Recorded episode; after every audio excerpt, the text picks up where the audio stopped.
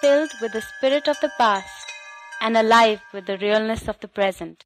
I am ancient, I am new, I am Heritage India. Now when Yudhishthira, he just lost all his uh, greatness or wisdom, and he put his brother on stake when he lost everything. When Nakula was gone, then Sahadeva, Arjuna, Bhima, and then he put on stake himself. Nobody had expected that. In fact, first time when he says that Nakula should be put on stake, everybody, the entire Sabha was shocked. In Mahabharata, the second Parvan is called Sabha Parva. And Sabha is not court, at least not here. Sabha is Dyutashala. In this way, in this meaning, the word is used even in Rugveda. So there we only have the description of Dyutashala. And the elders, there were elders like Dhritarashtra was there, Krupacharya, Dronacharya, and forget about all of them. There was Bhishma. But even he did not say a word when all this happened. They were sweating. I mean, this is what the description says. They were sweating, they were crying, but nobody dared to stop Duryodhana. Uh, sorry, Yudhishthira from doing what he did. And then Shakuni, Karna, Duryodhana, and Dushasana. These four were the main Kauravas. And then it was Karna, I think, who said, oh, now the only one remaining is your dear wife. Why don't you put her on stake? He was just kind of instigating Yudhishthira, and Yudhishthira fell prey to that. He said, okay, I can do that. Poor Draupadi, we know this story. She was Rajaswala in her menstruation cycle, and she was wearing ekavastra. She was wearing only one garment, and she was sitting in another room. A servant was sent to her, and he told her that this is what has happened and you are supposed to come there to the Sama. Draupadi says, now just imagine, she is Rajaswala. At the same time, she is the queen of a kingdom, of a state like Indraprastha. And she is in no position to go to the Sabha. But the question she asks is so pertinent. She says to that servant, go and ask that king whether he put me on the stake first or himself on the stake first. If he himself was lost first, he has no right, absolutely no right to put me on stake because I cease to be his wife. Poor fellow. He comes and he informs what Draupadi has said to Dush- Duryodhana. People are stunned, you know. I think even Yudhishthira had not thought of such a smart idea.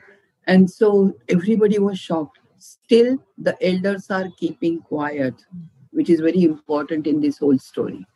Then Duryodhana got frustrated. He got upset, annoyed. And he said to Dushasana, what does she think she is? She is our dasi now. We have won her. So whatever we say, she must agree. Go and get her. A Rajaswala Stri would always keep her hair loose. She would not tie them. Okay? And therefore, her hair was loose. Dushasana went there and she had beautiful hair. He held those hair, held that hair and grabbed and pulled her to the Sabha. Draupadi had no other way but to agree with that. She came there. And then these people were, you know, like you are asking for maybe ten rupees or so, and you get one crore of rupees, one crore of rupees. My reach about money is only that much. I mean, we can't go beyond that, you know. So what will happen to you? You will really get what is called Harshavayu. And so these people really were under the influence of some such thing. And they were so happy, so excited that Draupadi, and please remember, when some woman becomes your dasi, she is not there only to do your uh, to wash your clothes and pots and pans, you can use her for anything. She has to fulfill the needs of that man in every possible way, right? So they are happy that now we got even Draupadi, the same Draupadi who had laughed at us at the time of her Swayamvara. And another rule for a dasi is, this I'm going in detail because Draupadi, this particular episode in Draupadi's life is very important for us. And then dasi has no right for Uttariya. Uttariya is something like odni or dupatta or padar, achal, whatever. So she, he says, now that you are a dasi, take out your Uttariya. She couldn't do that because that was the only thing she was wearing, you know. And the same thing was uh, wrapped around her waist as well. So she refused. Now these people got really wild. And again, he they decided that they will pull her garment. I'm purposely using every word very carefully and slowly because in Mahabharata, there are only three verses which talk about the so-called Vastra Harana of Draupadi. You will be shocked, but you can go and check for yourself. And then nowhere is the word Vastra Harana used. Harana is to actually take away. It is called Vastra Karshana. Akarshana is to pull. Akrushamane vasane. When the garment was being pulled, these are the words in the text. And then something happened. The story says that in one line again, that Krishna gave her uh, one garment after other and all that. Doesn't so happen, you know, in real life. And we must remember that Mahabharata is real history. What must have happened is, that is the time when Dhritarashtra intervened. And he said, stop that. I'm very happy because in spite of the fact that he could not see anything, he could not also tolerate that his own Kulavadu, the bride of the Kula Vamsha, uh, Kuru Vamsha, was being insulted in the entire Sabha. And so he says something. But this Vastra Karshana changed to Vastra Harana. And you know why? Because people like miracles. People like miracles, you know that even today you will hear stories like all the Gadapati idols have started drinking milk. Is that possible? Is that physically possible? It's not. But you know, people want to believe that. And then they have some explanation or other, which I won't go into that detail. But since people like miracle, the story that she asked her Sakha Govinda for uh, help, and he supplied all those things is very commonly and very popularly read and enacted on the stage, especially in the manuscripts of Mahabharata, which come from Saurashtra, that is Dwaraka. There are hundreds of shlokas which talk about Vastra Harana. But if you read the academic papers on this, especially the ones which are written by Doctor M A Mehendale, who was the editor of the project of uh, Cultural Index of Mahabharata at Bhandarkar, you would see that it is not Draupadi Vastra Harana, but Draupadi Vastra Karshana. Not only that, the most important thing according to me is, see what happens is once we stamp somebody as villains, that Kauravas are bad people, then everything that they do, we take it as something bad, right? Which should not be the case. So it is the garment was pulled not to molest her. The intention was not that. The intention was very different. It was to make her look like a dasi. Had she taken her Uttariya in her hand and done it herself, all this would have been spared, you know. But this is what happened. And then Dhritarashtra says, O Saumya, O daughter, ask for three boons, what they have done to you. Of course, the Kauravas were angry. They were annoyed with their own father, you know, that we won so much. And in, if she asks for everything back in one blessing, then it's all gone. But, you know, Draupadi is Draupadi. She is, the way she is described in Mahabharata, as Manini. And Manini is someone who doesn't want any favors. She says, and all the Kauravas, you know, with their fingers crossed, I mean, not fingers crossed, but they are on their alert. Now, what will she ask for? She says, by the first vara, boon, free my husbands. Okay, Duryodhana and Dushasana, they heave a sigh of relief, you know. Now, maybe the second one she would ask for all that they have lost. But Draupadi says, by the second boon, I want you to give them back their own Shastra. Their, like Arjuna should have his Dhanusha, his bow, uh, Bhima should have his Gada, and all those things. The Kauravas and even the elders are wondering, what is she trying to say? What is the signal she is giving? And Dhritarashtra said, okay, and what is the third boon? And the answer is so fantastic. Only Draupadi can say that. It is for nothing that it was, it is not for no reason that I call her Mahanaika. She says, I do not need the third boon. If my husbands have strength in their wrist, they would bring back everything that they have lost now. Just imagine what a wonderful wife these people had. What a great woman was behind them, or rather with them at every step in life. In fact, when she asks for these two varas, boons, Karna gets up and he says, Panchanam Panduputranam Nauresha Paragabhavat. All these Pandavas had drowned in the sea, but Draupadi has become the boat through which they can cross over and reach safely to the other side. And then Draupadi and the five Pandavas, they retire to their own quarters. And of course, the Kauravas, you can imagine how agitated they must have been.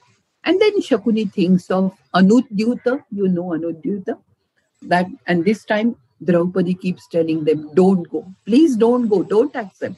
But Yudhishthira says, Mrugaya and Yuta are two things, you know, which a Kshatriya cannot refuse. And so I have to go. And he goes. And he loses.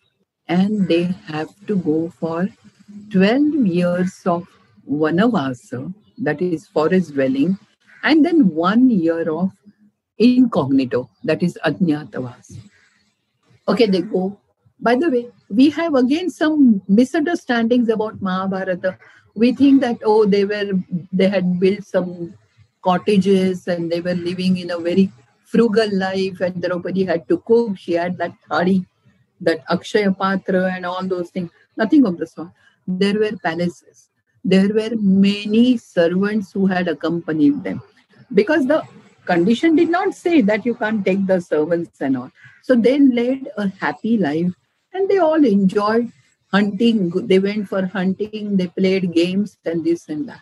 And again, it was Draupadi who comes up, who stands up. And she fires her husband.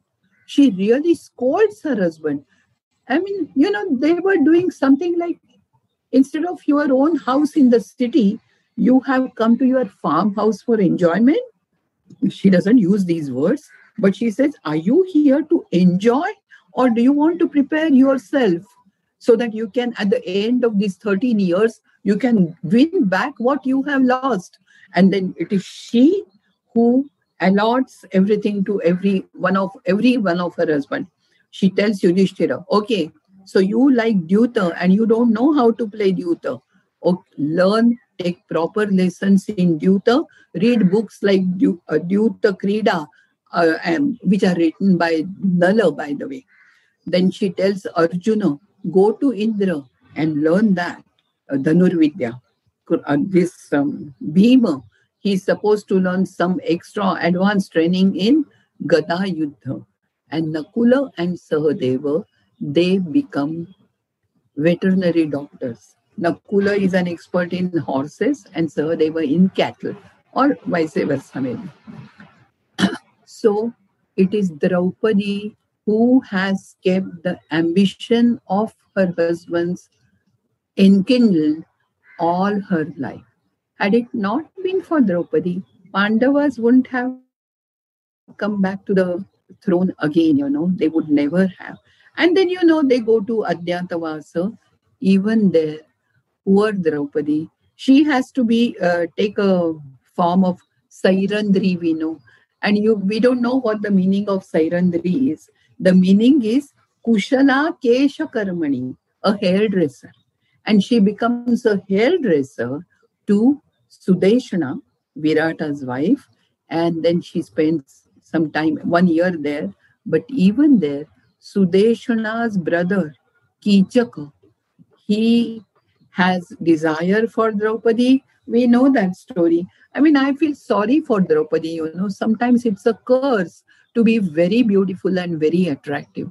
This is what happened to Draupadi many times. And of course, Bhima killed Kichaka. But Draupadi had to go through all that. And that is why I feel sorry for her. And then comes the Yuddha, the great Mahabharata war. Okay, in the meanwhile, Mahabharata doesn't bother to say when, how, where and all that. But Draupadi has had five sons, one son from each Pandava. Their names are beautiful, Shatanika, Shrutakirti, Sutasoma and all that. So she has five sons who are also fighting as soldiers now, you know that. The last day, when Karna and Arjuna are supposed to fight the next day, on the eve of that day, you know what happens. Everybody realizes from the Pandava camp that if Karna fights Arjuna, it is more than likely that Arjuna will be defeated and probably killed.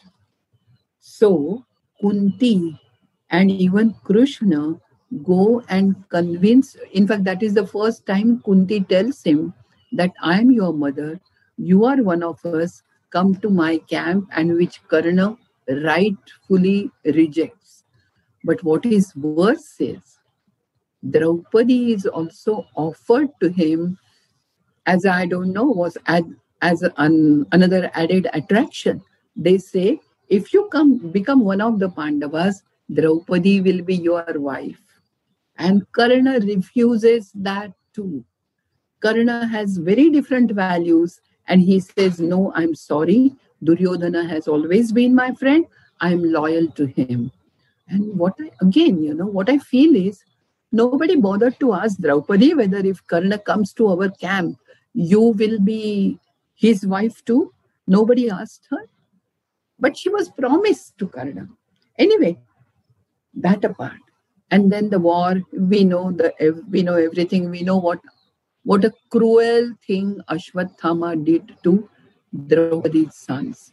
He thought that they were the senior Pandavas, but they were actually their sons. And he killed all of them while they were asleep. Such a horrible thing to happen. Actually, you know, uh, in the war itself, there was so much destruction and death. But at least they were fighting on the battlefield. Here, these young boys, I would say, they were killed while they were innocently and happily sleeping because they had won the war. When Draupadi came to know about this, just imagine a mother who has lost all her sons in a matter of one moment. What should be her reaction? She would have fainted, she would have cried, she would have said bad things, this, that. I mean, why did this happen to me and all those things. Instead, Draupadi, she says, till the person who did this is not brought in front of me, I will not drink even water. So the only idea she has in her head as the first reaction is revenge.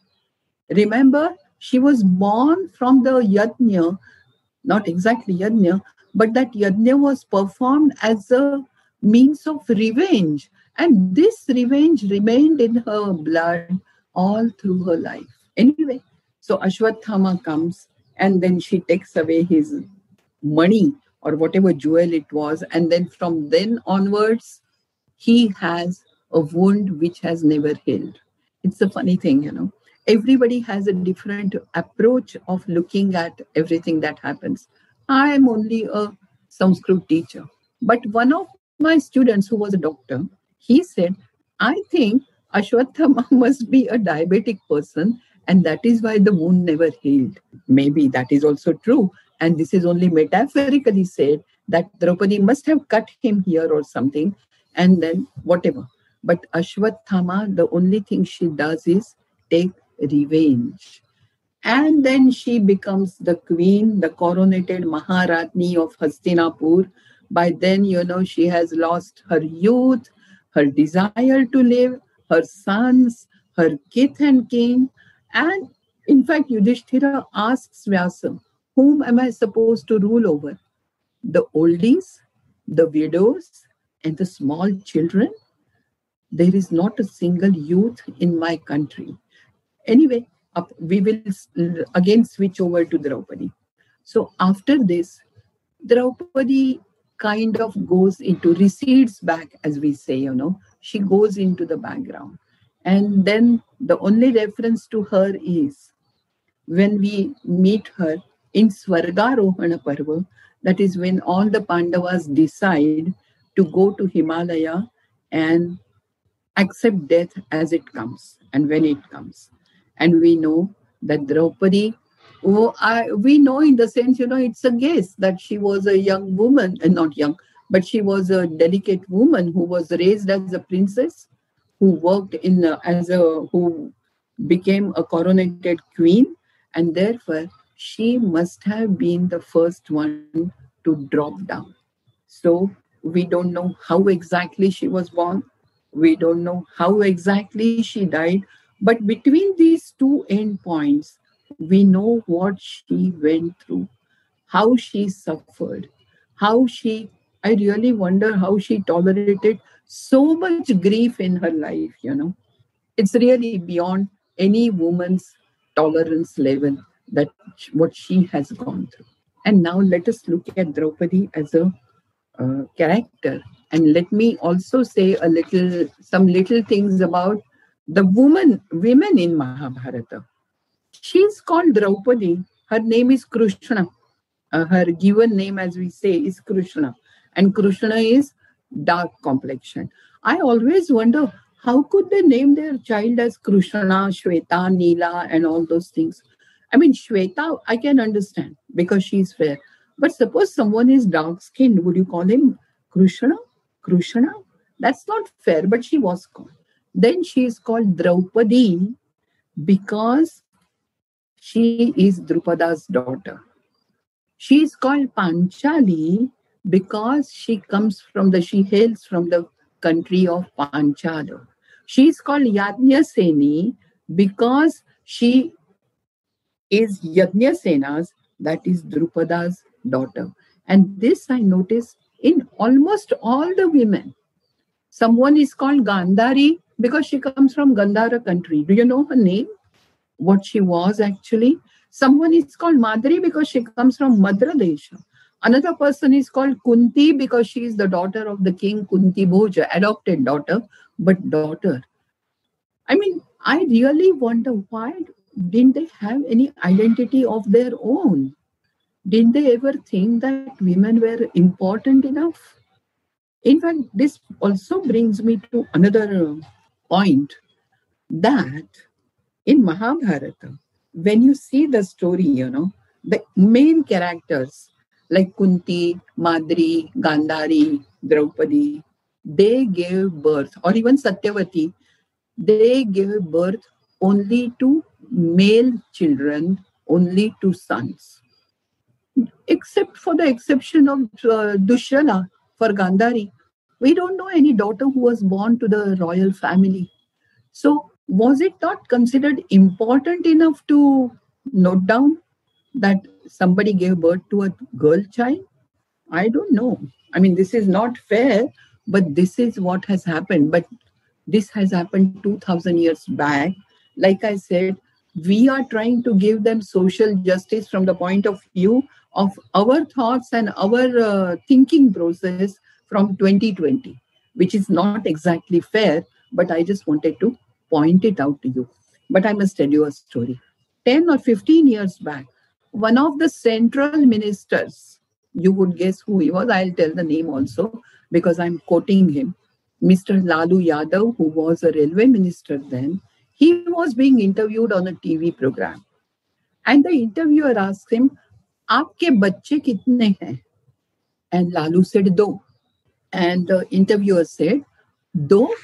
Maine to suna tha nau bacche hain." The answer which Lalu Prasad gave was, is so scary.